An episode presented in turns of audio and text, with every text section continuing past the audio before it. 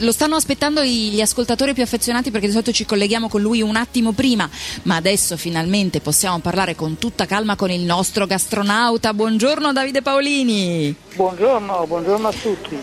Allora Davide, abbiamo anche Enrico con noi perché siccome so che ci darai anche qualche elemento che sconfina un po' nella tecnologia, io lo tengo qua accanto a me. Allora, mangiare in viaggio, noi siamo qui al Salone dell'Auto di Torino, quindi vediamo un sacco di auto, un sacco di appassionati di auto, ovviamente un sacco di appassionati di viaggi, ehm, non è sempre facilissimo mangiare, mangiare bene, non tanto quando si arriva a destinazione, ma quando si viaggia. Ma guarda, bisogna, bisogna secondo me distinguere. Innanzitutto quando si viaggia da soli se si viaggia in coppia, se si viaggia in gruppo o se si viaggia formato famiglia, perché eh, sono quattro opzioni per trovare poi dove mangiare completamente diverse l'una dall'altra. Certo. E quindi bisogna, bisogna, così avere una serie di, di avvertenze. Io devo dire che non faccio testo, nel senso che mm. per me è un piacere uscire eh, dall'autostrada oppure ah, certo, dove, sto certo. andando, dove, dove sto andando e andare a caso per vedere di scoprire qualcosa.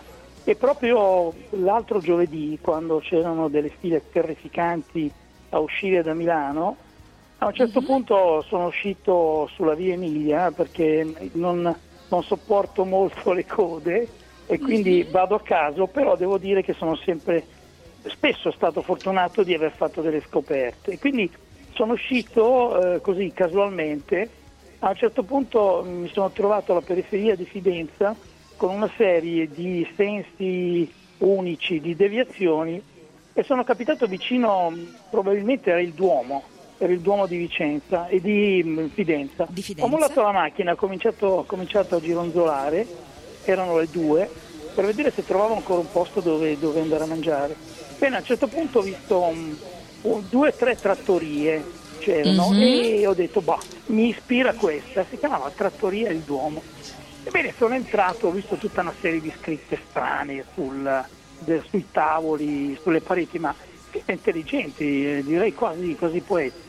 Ebbene, sono capitato nella trattoria del fratello di Genegnocchi ah. e, de, e, devo dire, e devo dire, si chiama Il Duomo, e devo dire che ho mangiato, ho mangiato pochi piatti, ma un piatto di eh, tortelli, tortelli eh, fatti locali, diciamo all'emiliana con dentro eh, ricotta e erbette, però ho mangiato gnocco, lo gnocco fritto veramente straordinario. Io ho detto che cantava da quanto era leggero.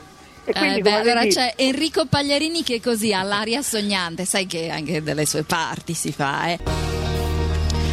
E il tempo stringe qui al sabato del villaggio perché poi dobbiamo parlare anche di cinema. Il nostro gastronauta Davide Paolini, ti faccio una domanda secca. Eh, ci si deve fidare, non so, del portiere d'albergo quando si va in giro? Si chiede di solito. O, case... o tu di chi ti fidi? Diciamo così.